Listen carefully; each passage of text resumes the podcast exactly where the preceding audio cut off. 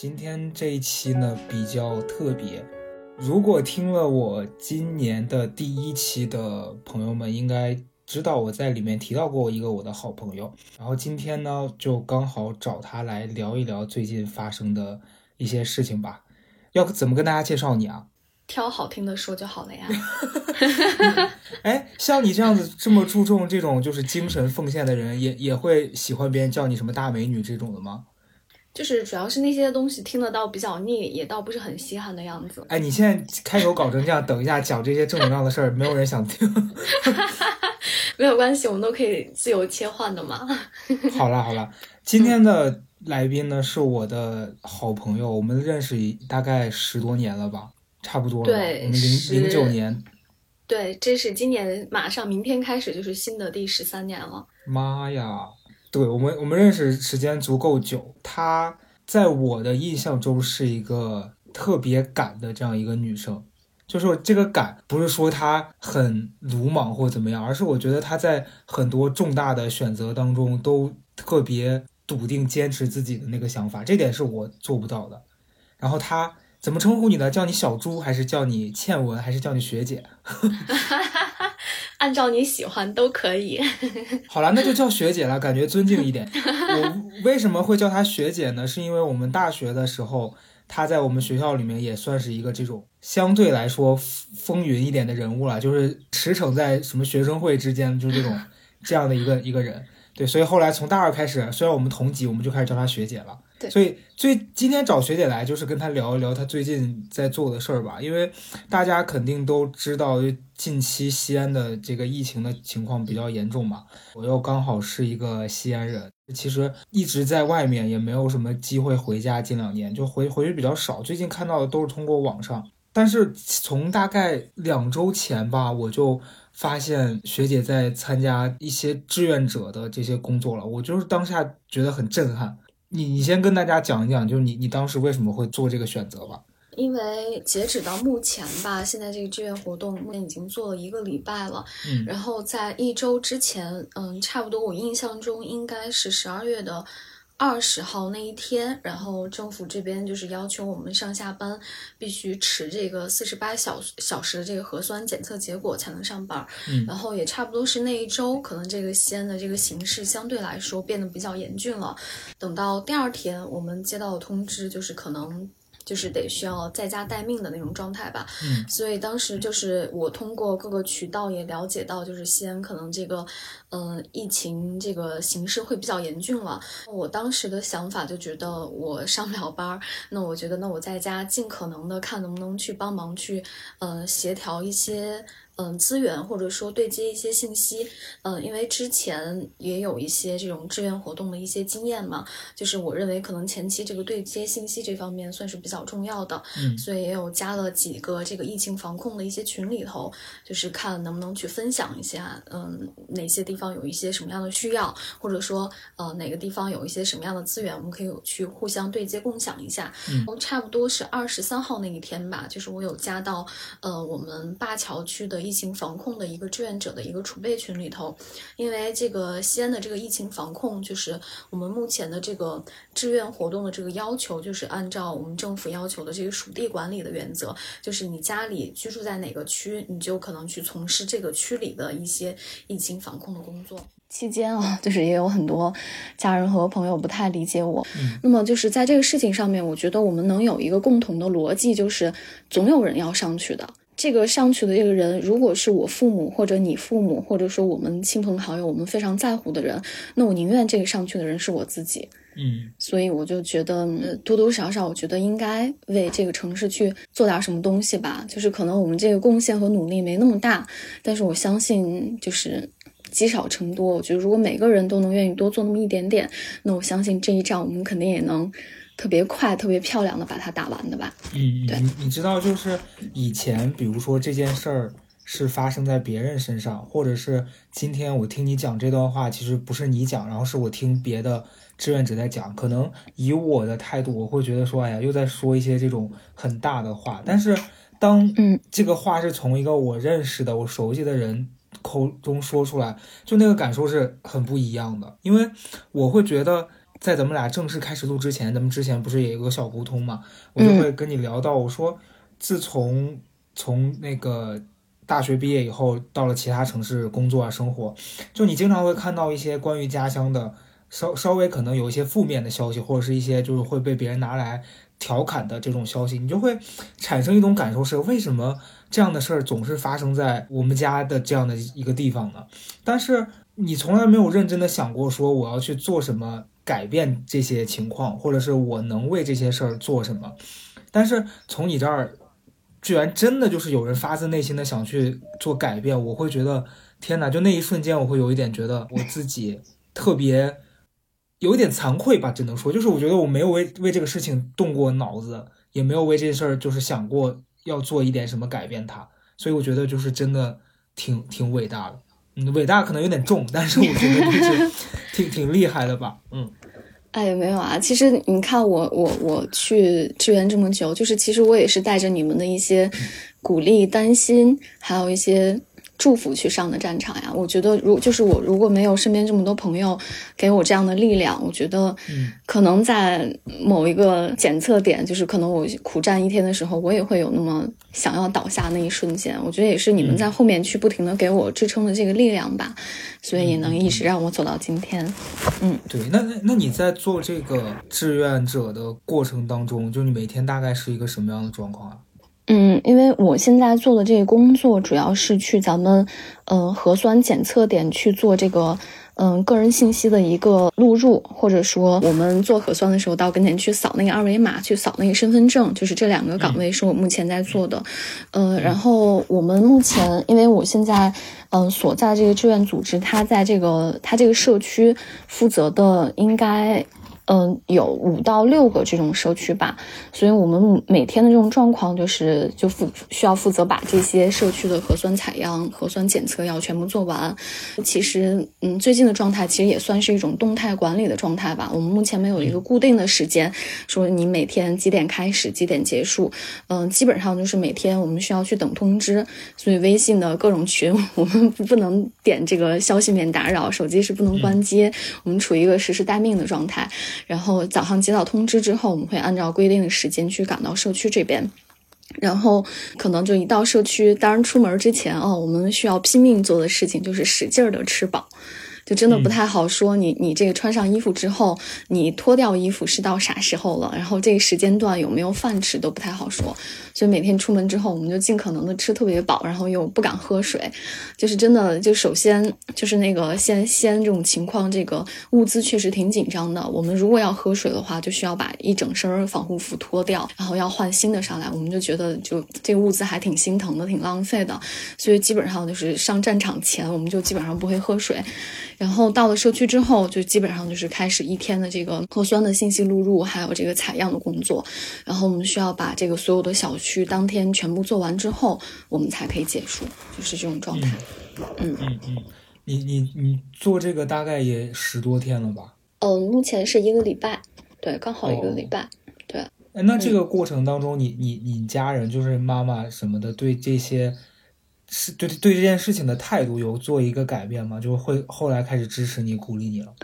就是其实还是有点心口不一了，就是嘴上就是还是在跟我说你不要去，就隔三差五的就他们会给我发微信，然后主要是我妈这边会比较担心我不要去，但是然后我应该记得二十四号还是二十五号那一天吧，就挺晚的了。我看我妈她要发一条朋友圈，就是有发我这个穿防护服的照片，然后她说她真的挺为我骄傲的，嗯，所以那一瞬间就觉得，嗯，家长可能站在这种。嗯，家人的角度里，这个会特别担心你。但是我觉得，作为每一个西安人，我觉得我们都是还是会会在后背后会给每一个人去鼓劲的吧。嗯嗯嗯，是。那哎，那你现在就是每天都要去做这个志愿者的工作，然后那你你周围有像就是你认识的朋友跟你一起做这件事的吗？还是目前就你啊？呃，我是后来我在，因为我们那个工作开展的第二天，然后就是有一个志愿者，因为家里的情况吧，她老公去支援这个前线，开车去拉这个核酸检测结果的这个这个事情了。然后他们家又有一个年龄不太大的孩子，所以他被迫没办法，他当了一天志愿者之后，他第二天就没有来了。但是我们其实这个前线那个情况确实还挺缺人的，所以我就是我有让我一个特别好的一个朋友也一起过来了。然后这个这个小伙伴。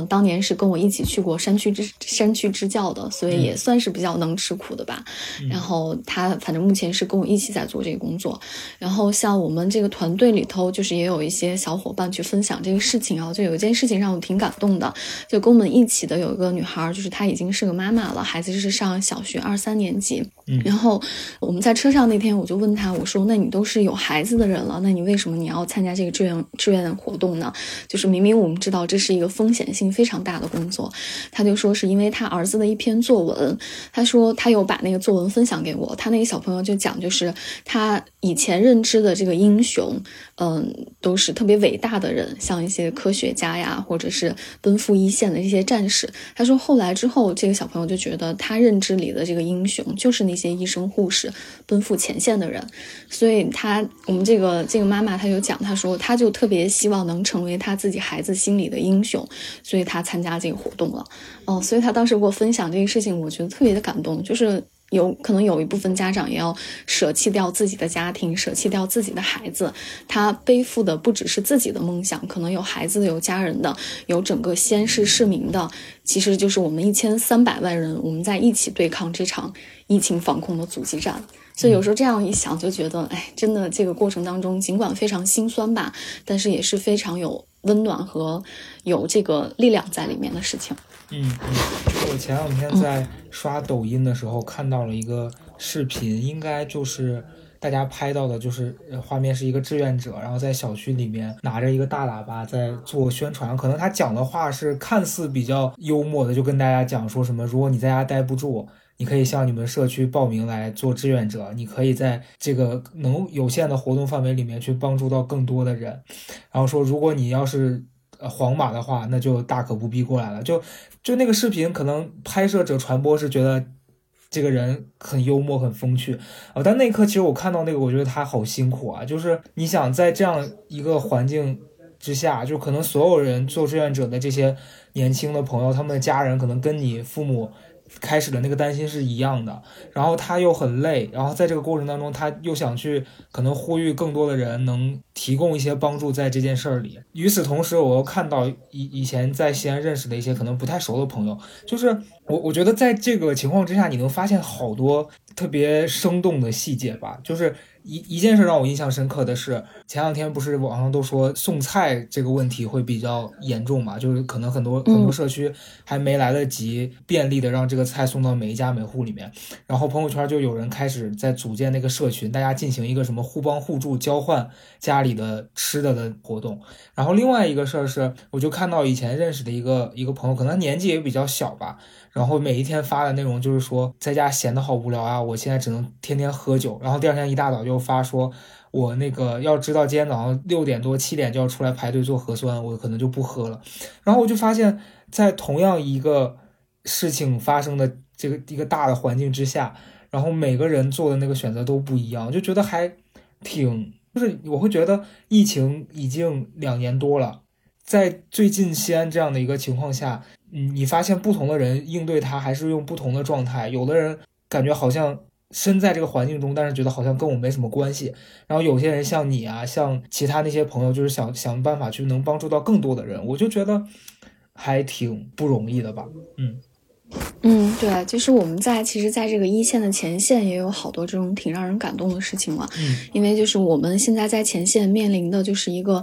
嗯，比较严峻的挑战，就是可能是这个天气和自己的身体状况。嗯，因为目前这个天气西安还是比较冷的嘛。对，就是我们上前线的第一天，其实就是平安夜，然后那天西安又下雪了。下雪，对。是。对，下雪了。那一天其实都非常冷，而且主要是因为我们是要戴它那个医用的防护手套，然后那个手套又特别薄，它又特别冰，而且主要是我们在录入信息之后，我们是不停得要拿这个医用酒精去消毒的。那我们又知道这个挥发 会是降温，所以每用一次消毒液，我们手就要冰一下，所以导致到最后，其实我们去敲那个键盘，就是手已经冷的，就是打不过弯来了。所以到基本上每天到后半场的时候，我基本上。都是掐着这个指甲，拿这个指甲在敲那个键盘。然后我记得就那一天下雪那天就特别冷，然后就是在排队的间隙，就实在就是我得不停的去搓手，不然我手是没有知觉的，我摁半天会摁不下来。然后刚好就有市民就看到了，看到之后，市民就去找他们的物业，给他们说说啊，这个医护人员他们这么冷，我家里有这个小太阳，我给他们拿一些来吧。所以这个市民就直接去家里去拿自己的小太阳了。结果他拿完之后就是。陆续有好多市民，他们都去回家去拿。然后当天那一场做完，我看给我们最少有有准备四五个这种小太阳吧，所以就觉得真的还挺温暖的。而且有好多市民，就是他走到你跟前，录入完他的信息之后，他会给你说说哦，你们最近真的辛苦了，就还好，先是有像你们这样的人去在为这个抗击疫情去做着这个努力着，就不停的去感谢我们，就觉得特别温暖。而且就是还有这种。小朋友年龄特别小的小朋友，他们拿的这个自己的这个暖宝宝，走到我们跟前，会给我们每人去发一包，说：“哦，阿姨你辛苦了。”所以就这个事情其实还挺温暖我们的。就是我觉得，嗯，现在这一场疫情，可能对于我们西安的每一个人来说，都是一条一一种挑战吧。但是我觉得大家，嗯，这个心我们是拧在一起的。那我相信，嗯，过不了多久，就是我们一定会胜利的。对，对对，因为我最近这段时间可能。能能做到的，就其实我觉得没做什么，只是我日常在在干这个事儿，就是可能每天会上网看一下相关的信息，因为我家人也会每天发嘛。然后前段时间在小红书上，我也看到一个特别让我印象深刻的事儿，就是有很多养宠物的人，因为最近不是不能出门遛狗嘛，人都出不去，何况说遛狗这件事儿。然后那天就看到一个人发帖子说，他现在困在外面，回没也没法回去，但他的狗啊什么的还在家里。然后他就在网上发帖求助，然后就就一开始很着急，他说如果我这么长时间不回去，这个动物在家里自己是没办法的。后来就有有同好像同栋楼的人吧，就看到他那个，就说我想办法每天就是去去帮你，我能做到就可能帮你喂它。就可能也没法遛，但是其实，在这个程度之下，就已经是他能做到最大的帮助了。就你会发现，大家彼此之间还是愿意在这种危急的情况下提供帮助。是是，对，包括像其实这次疫情，我们一九年武汉疫情的时候，就是我们也会看到很多新闻报道，也看到很多市民去分享这些事情。但是当时的观看，就是你真的是没有办法去感同身受的，毕竟这个经历的不是你自己。但是这一次疫情之后，就是真的。我们就是有了解到啊，穿那个防护服有多麻烦，就是我们自己一个人是没有办法穿的，没有办法去脱。然后我们就是在这个冰天雪地里头，就是冻到手没有感觉，然后脚没有感觉，就是你也突然能理解到哦，我们一九年的那场战战役，就是全国各个城市有那么多人，就是真的他们也都非常不容易。而且就是像这一次啊，就是还有个小事情就挺值得分享的，就是它那个防护服，它其实是分大小号的，但是因为可能这个时间。太紧急了，包括像很多物资也有限，所以基本上我们能拿到的这个防护服，它都是统一的号码，就是幺八五的。嗯，然后像我们女生穿可能就会有点大，但是就是大还能好解决，就是我们可能需要把袖口去窝一窝，去调整一下。因为其实就是这个防护服，就是我通过这个事情学到的这个医疗的这个防护知识，就是一定得要穿合身的，就是这个太大的话，其实是会增加你的这个被污染的风险的。嗯，但是就是大其实还是能解决，就是我们。尽可能的就把袖口啊，还有包括像领口，我们就是弄紧一点。但是男生去穿这个衣服，就是真的还挺困难的，因为我们本来冬天的外套就比较厚嘛，他们穿上这个自己的外套之后，这个防护服是根本穿不了的。嗯，但是又因为我们这个一线人手不够，他们又必须得上，所以就是他们好多男生就是他们把自己的外套脱了之后，只穿着里面的衣服去穿那个防护服。所以就这个就是我我真的我也挺难想象的，因为我自己穿好几件衣服，然后我穿上大外套。我又贴的暖宝宝，我都冷的不行。就是我不敢想象那些男生，他们不穿外套，只穿那个防护服，他们得多冷。嗯，对，嗯。我今天在找你之前，想做这一期节目的目的，是因为我的感受啊，就是因为这件事发生之后，你会在网上啊，或者在生活里面，哪怕是自己的家人口中听到很多对这件事情不同的评价。可能有的人会觉得说这件事也也也是有一些人为的因素啊，就可能因为因为处理的不够恰当，然后导致后面更多的事情发生了，呃，更更不好的结果。但是其实你说我们作为呃我们作为普通人能做什么呢？就是可能在。应对这件事情的过程中，尽自己最大的努力，说先把它对抗过去。那以后在这个事情当中要总结的问题，要想想的办法，说以后再发生同样的事儿，我们怎么去应对它？我觉得确实是有很多值得反思。嗯，对对，我非常认可你这个，就觉得像你说的，嗯，可能我们某些。政策吧，就是可能我们这个没有办法做到那么好，但是我觉得就是这些事情之后，我们如果能有一个正确的一个心态去客观的评估它、评判它，做一个完整的一个复盘，那我觉得那也就算我们这个整个西安市民。或者说，我们西安市的政府没有白白去经历这一场战役。那我觉得，如何通过这样的一个事情，我们去汇集一些经验，保证我们在下一次面临同样的事情的时候，能做的比这一次更好。那我觉得也算我们这次没有亏，是不是？对对，哎，我之前看你一直在做那个博物馆的，那个也算志愿者吗？嗯，他就是志愿者，志愿者的志愿者。对，那个你做了多久啊？那个我是从一八年的十月份开始参加的，嗯，所以到现在就是三年多吧。嗯嗯，你你当时为什么会想要去做这个的志愿者？嗯，当时去陕历博，我觉得就首先因为我高中是学理科的嘛，就我觉得嗯，理科学理科是一个怎么说呀，有用啊，但是 它可能对你的这个整个人生的影响。它的这个价值不会那么凸显的一个事情吧，所以我觉得我我我高中时期的这个选择其实会有一点遗憾，就我老希望能自己能通过其他的渠道能把这个弥补回来。另外一个方面就是可能基于自己，我对这方面本来就是还蛮喜欢的，所以我也希望就是通过这种这样形式的志愿服务，能在中间去学习一些东西，所以当时是参加了这闪立博，然后这三年的这个感受就真的是觉得自己。收获的比自己付出的要多得多。其实不只是闪立博，包括像之前去山里支教，还有我有参加那个 JA 的那个教育组组织的那个志愿者。就是我觉得，就真的，嗯，不管是从知识上面，还是说从一些，嗯，对某些事情上的一些理解力，还有包括你的一些，嗯，判断思维，还有一些。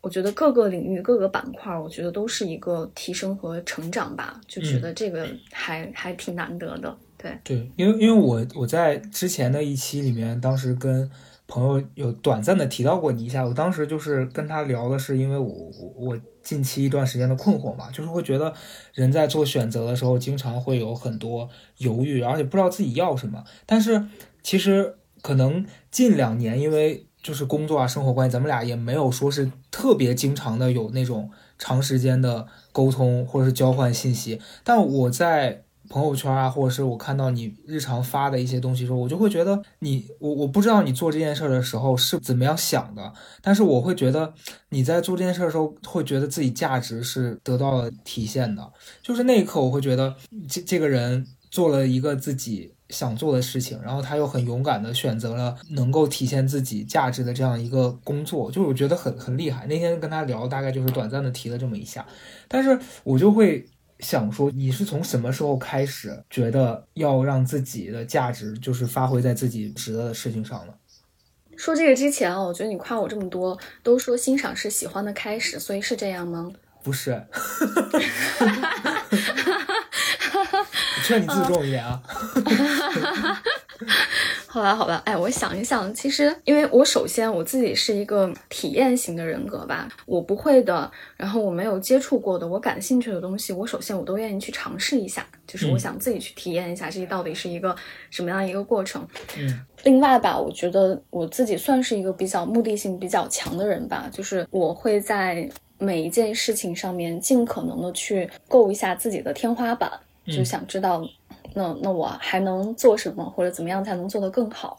然后其实，因为我是觉得我们在成长的过程当中，我们其实没有那么多的机会和资源去训练、试错。探索和验证的。所以，那我们当下能做的就是尽可能的去把握住每一件事情。那在这个事情的经历的过程当中，我觉得如何把嗯价值思维去替换掉我们的成本思维，我觉得才是每一个人成长的一种可能性吧。嗯嗯，就是因为我印象里面，你大学毕业之后做的工作跟现在其实差的还挺多的嘛。你之前最开始在包括去丝芙兰里面打工啊，然后后来又 打工，就不能跟我说的高端一点吗？最开始是打工了，后来变成工作了嘛。因为大家都是这样子的呀，对啊，最开始上学的时候，我觉得统一都算打工，后来毕业工作了，那就是工作。我觉得你你当时在那干了有有三年吗？差不多吧。当时我其实是大三去的嘛，大三去当的这个实习生，不知道你们播客的听众是什么样的 情况？就是丝芙兰是一个对 LVMH 旗下全球化妆品连锁。你炫耀个屁啊你！没有，当时去是因为我比较喜欢这种快消行业，就是我觉得这种行业的节奏感，就让我会觉得是一件比较有挑战性的一个事情吧。而且我觉得就是这个工作，它其实挑战的就是你对整个这个 KPI，你对数字的一种把控吧。所以我觉得这个过程当中是能让自己不断的去调整和变化的，就比较喜欢这个。所以当时。大三其实是机缘巧合，我想去就是感受一下这样的行业是不是我真的我了解的这样的行业。那么大三可能待了有半年吧，就觉得就还不错。我觉得学到的东西让我觉得还都挺新鲜的，所以也是大四毕业之后，就是也刚好就是也有这个管理培训生的这个机会，所以当时是加入到了丝芙兰。然后在丝芙兰差不多应该待了有五年的时间吧。然后，嗯，当时就是选择换一个行业的原因，就觉得可能当时这个学习会有点瓶颈期了，就是我再待的再久，就是我没有办法去学到更多的东西。嗯，所以当时也是基于这样的一个考量，换到了 Coach，就在 Coach 这个品牌待。对，嗯，所以，嗯，当时在 Coach，嗯，应该有小一年的时间吧，就是 Coach 给我的感觉就是又是另外一种。快消品或者说轻奢行业的这种节奏吧，因为 Coach 非常好的一点，觉得他的培训会非常的棒。他的培训从来不教你就是你该该做什么，你怎么做，他永远是在这个过程当中教你一种思考的模式吧。所以就说你把这个技巧运用好了之后，这个知识点是可以迁移到你的任何工作环境当中，或者说人生的任何一种选择当中吧。所以我当时就觉得，哎，这点也也也挺棒的。然后后来，嗯，到现在这个单位体制内的单位吧，就是也是另外一种不一样的环境，可以有基于之前学习点的一些发挥的一些东西，也有一些现在重新学习的一些东西。所以我觉得这几年的一些职场的一些选择和变化，都从不同的这个板块，其实能教会我更多的东西。对。所以大家如果听到现在半个多小时，就会有一个非常明显的感受，就学姐这样的人和我最大的区别在于，她总结问题总是从这个事儿给自己带来了什么上，而我呢，总是在找这个事儿有什么让我辱骂的点，就是我们两个的，对，所以这就是我们两个现在今天最大的差别。所以别人。精神上有更高的追求是有原因的，我确实是一个，嗯，没有啊。那要这样一说，就是我们还挺适合搭配去做一个双口相声的节目之类的，对吧？哎，那那你现在就是呃，在疫情开始之前的这一年里面，你每天的生活就上班，然后去做志愿者，是吗？笼统点儿讲，基本上是这样的吧。就是现在工作，就是给我的一个时间的这个选择，其实还挺多的。就觉得可能对于其他的一些人来讲，其实也算是一种考验吧。就是你如何在你的这个工作时间之内，你把你自己的本职工作就是按时做，然后做到最好。那我觉得剩余的时间，就是你怎么样去充分的去珍惜它吧。就好多朋友会觉得体制内的工作是不是自己这种闲暇时间还挺多的？我。可以刷刷剧，我可以逛逛淘宝。但是我觉得，就是看起来我们像是占便宜的，但是我觉得真的吃亏的是你自己，因为你浪费的时间是你自己的时间。嗯所以就是这一两年吧，我对自己的要求就是，我绝对不去干一些其他浪费时间的事情。嗯，所以我尽可能的要求就是自己每天早起吧，就是像周内上班时间基本上就是六点起，然后周末的时间基本上就是七点半之前就起来，嗯然后可能。嗯，是上班的时候做好自己该做的工作，然后我有一个小的一个习惯，就是我每天下班的时候会留给自己一部分时间去做当天的一个回顾和复盘，嗯去盘点一下自己今天有做哪些工作，然后工作当中有没有哪些做的不好，或者值得我下一次去提高的一个事情。那我觉得其实这个复盘，或者说在某些行业所谓的这种写周报吧，我觉得其实真的还是一个挺重要的，因为我觉得只有你在这个。嗯，重复去思考这个事情的过程当中，你才能找到你能做好的一个机会点在哪，那才能保证你下一次面临同样的事情，你一定是比上次做的更好的。嗯嗯然后另外一件事情就是可能做规划吧，就是我大概率上来讲，就是这一个礼拜之内我需要干什么事情，我可能都是规划好了的。像好多朋友就会经常讲，哎呀，我事情特别多，然后就觉得又又好像没有时间做，就觉得可能缺乏一点这种规划的思路。你像我做这种规划，我基本上会按这个事情的紧急和重要的程度去规划。嗯，那么我优先做的肯定是又紧急又重要的事情。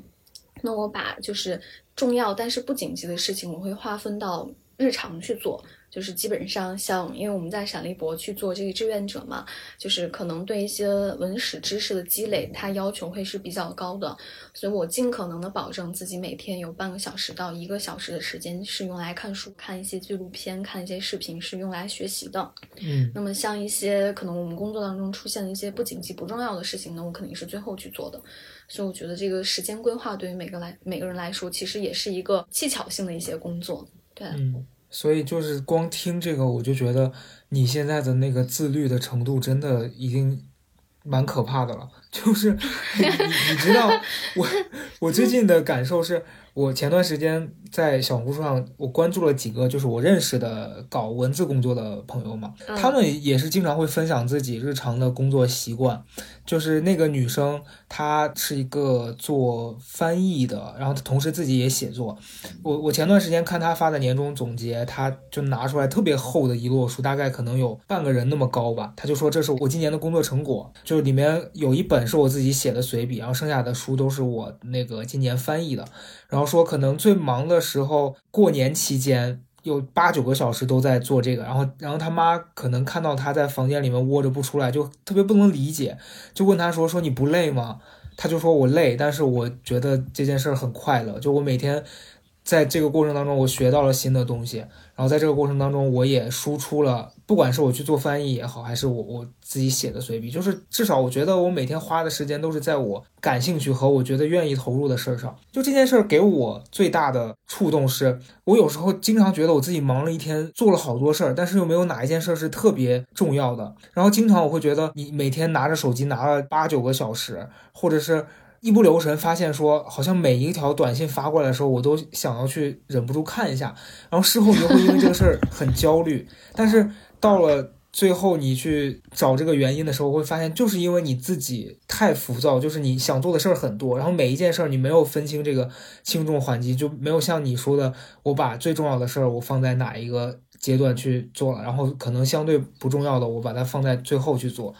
其实我觉得有这样的一个主次和你自己对自己这一个仔细的规划是特别重要的。嗯，嗯，对，关于分享女朋友那个事情，也确实还还蛮厉害的。对。哎，你你你平常会就是你周围会有人看到你你这样子做，觉得不理解吗？好像没有不理解，但是也会有问我说，呃，你哪来的那么多时间呀？或者说你你怎么样去做到这么自律的？就是因为这个，就包括像我早起这个事情吧，我基本上你基本上应该有三年多吧，嗯我可能就没有没有睡过那种特别夸张的懒觉，嗯就可能我可能睡睡到最晚也应该是九点之前就起来的吧。嗯然后就是这个事情，我有跟他们讲，我说，因为我高中的时候，我们老师在讲生前何必贪睡，死后必定长眠。对对对，是因为我觉得真的，我是觉得就是现在还没有到我们那种去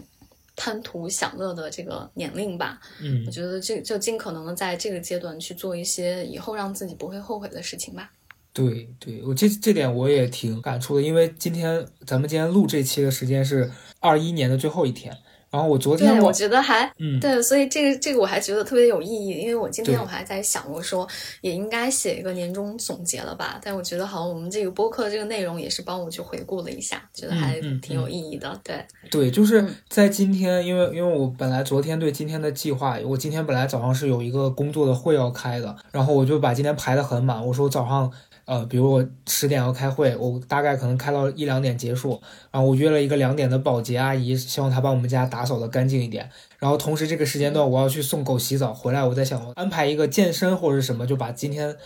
填满，因为我觉得最后一天也不也不要说就在家闲着嘛，因为最近刚好能做的事儿也很多，我觉得其实忙起来反倒觉得有点充实。然后昨晚躺在床上的时候，我就在想，我说我二二年我想做最大的改变是什么？就是昨天晚上睡前刷到了一篇推送，就是是一个做单口喜剧的。呃，一个演员写的今年年终总结，他也很夸张，他是把今年自己所有的事情做了一个类似像那个 Excel 的那个表格一样，他就是排 排今年演了多少场商演，然后今年赚钱的百分比，还有是今年就他自己 年初做的计划，说要想上节目，想干嘛的，然后后来发现好多都打了叉。后来我我我一开始想说这个是一个反省嘛，就是都没做到，但后来我细看了一下，他今年也做了好几十场，还是将近百场的那个演出，然后那一刻就觉得说，你知道每年到了年底，大家都会立一个 flag，说我新年要完成什么。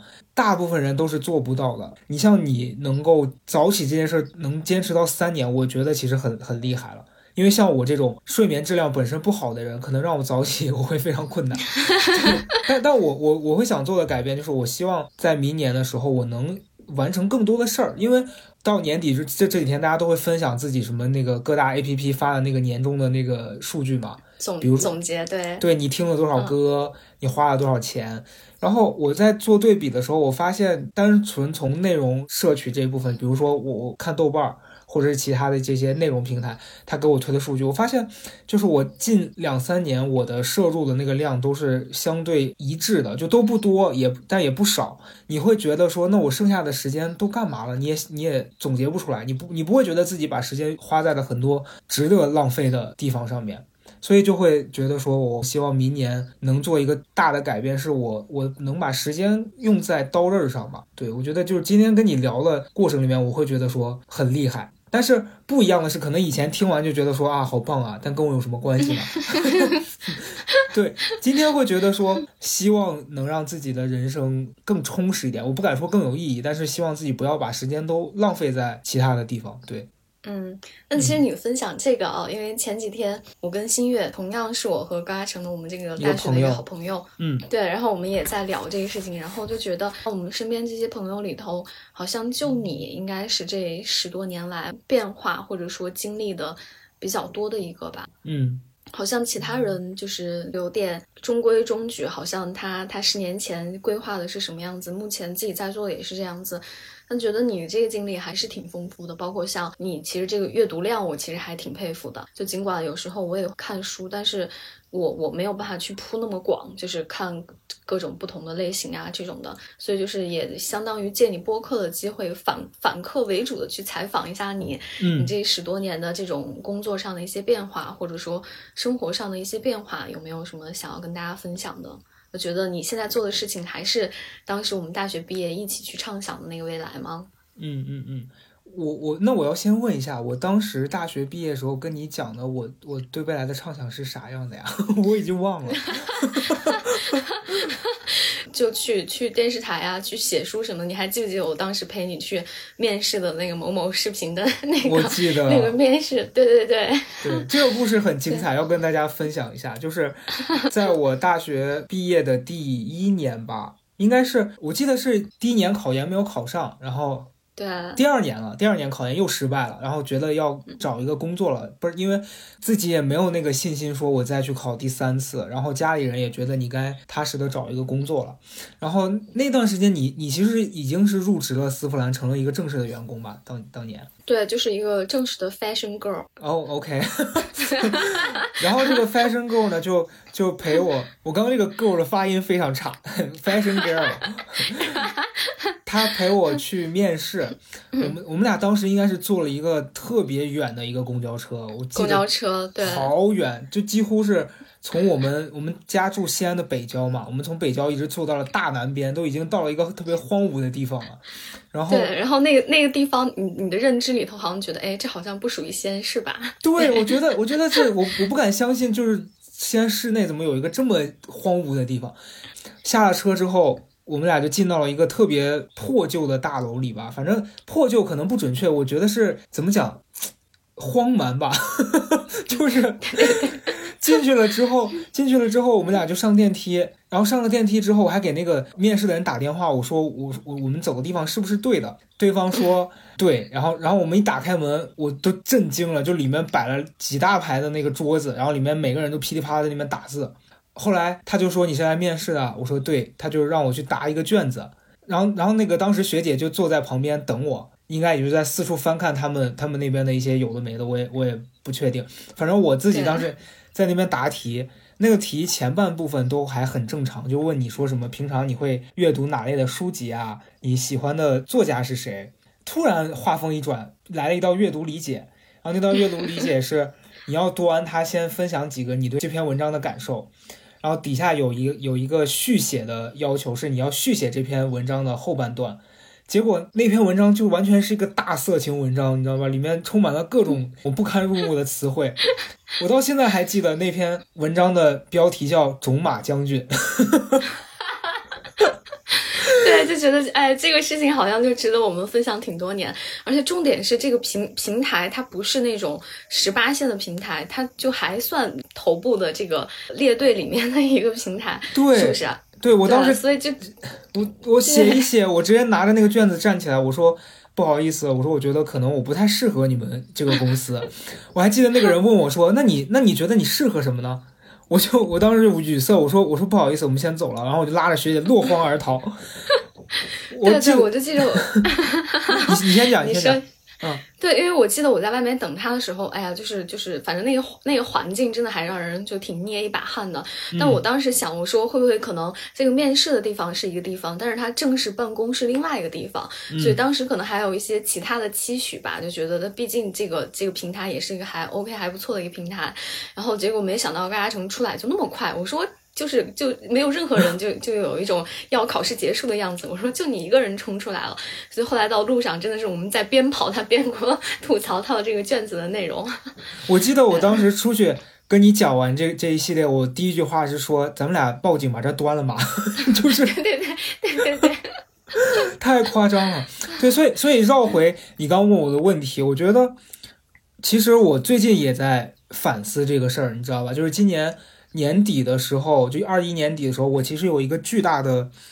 困惑，就有好多朋友逐渐离开北京了嘛。就在北京认识的这一批朋友，很多人选择了去上海，也有一部分人选择了就是回到自己的原原家乡，还有人是去了其他的城市，就说我要重新开始自己的生活了。然后那那段时间，我就会在反思，我说我在这边熬的目的到底是什么？突然就是想不到，就我想不到一个我在这边坚持下去的理由，但是同时我我又想不到，说我如果换一个地方，我要去哪？就是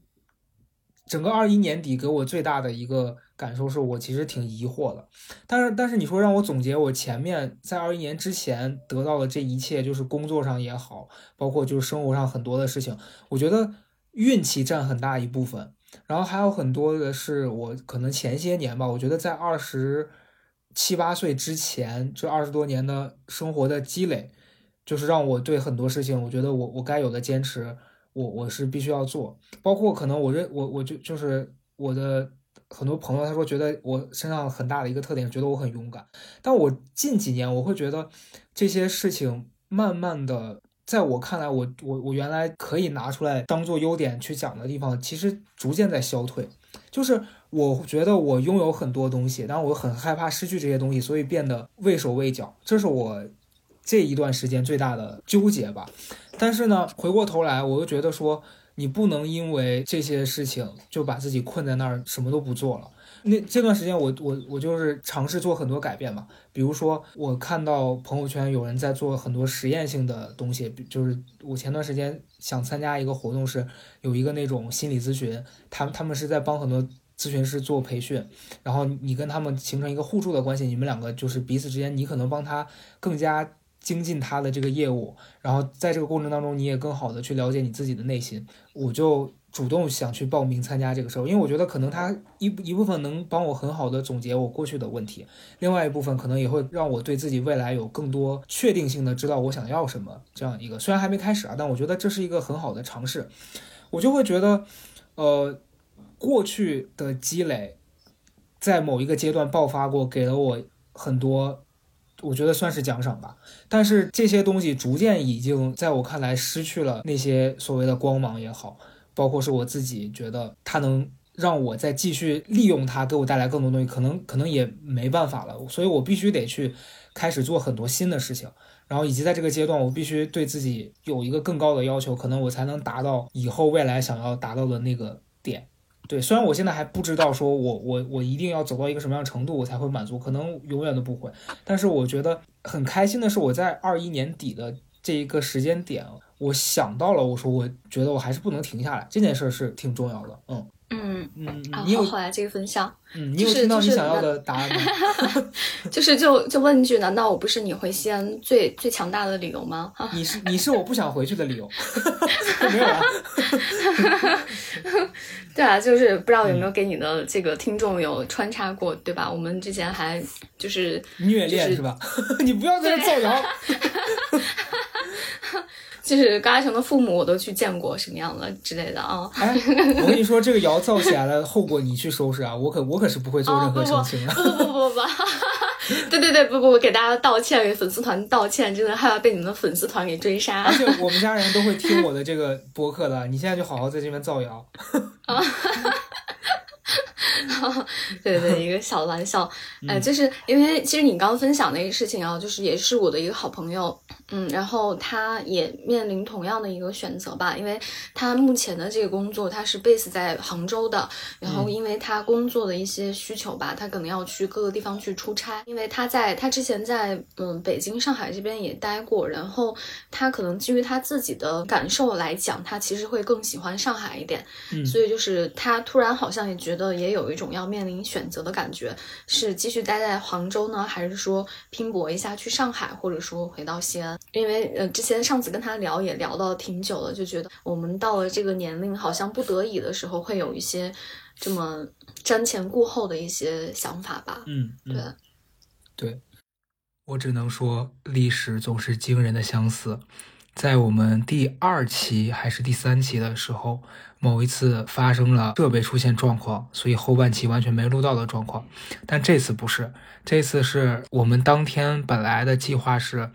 暂停一小段儿，我就要去完成一件事情，回来再把我们没有进行完的对话给它结束掉。可是就在这个空档，小朱学姐呢，她就接到了社区的通知，继续去社区里面进行工作了。那天到今天，其实中间隔了大概有将近一周的时间，可是我们时间一直对不上，因为他每一天都在没日没夜的进行一些社区的工作。昨天晚上我们本来约的是九点左右要把这一段给他录掉，可是到了九点，他告诉我说还有一个社区的工作没有进行结束。如果昨天晚上不把那个社区的核酸检测做完，他们当地居民的这个核酸检测结果就超过四十八小时了，就会给当地的居民带来很多的不方便。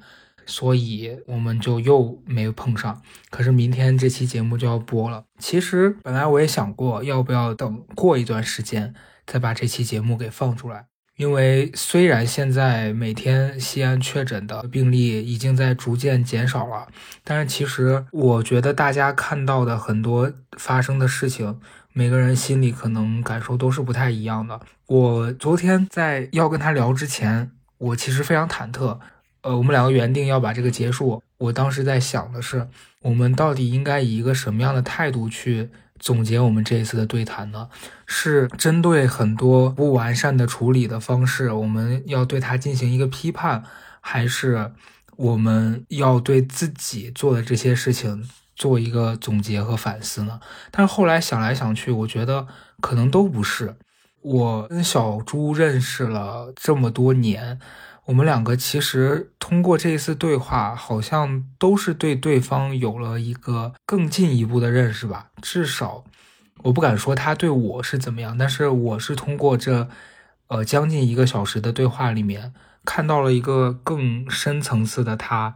更让我觉得在毕业之后，我没有去用时间花心思去观察他的这样一个他现在的新的状态，就很像。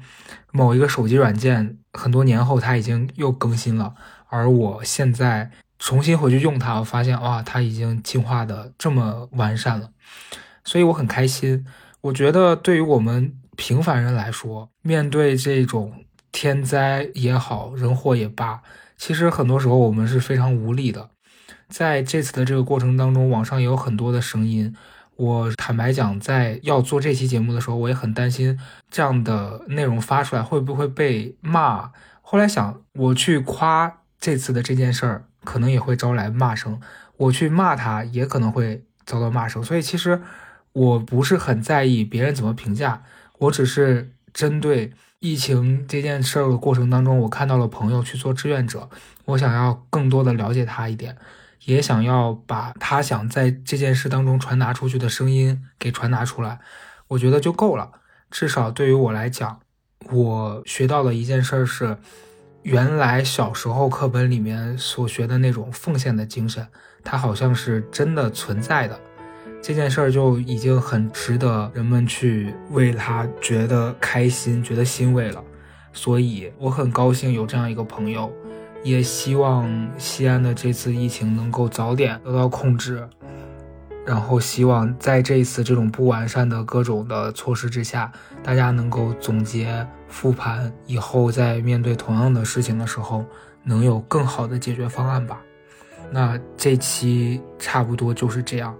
也希望下一次有机会了，如果等到这一切都结束了。我们两个能有时间来聊聊更多的一些细节。祝大家平平安安，开开心心。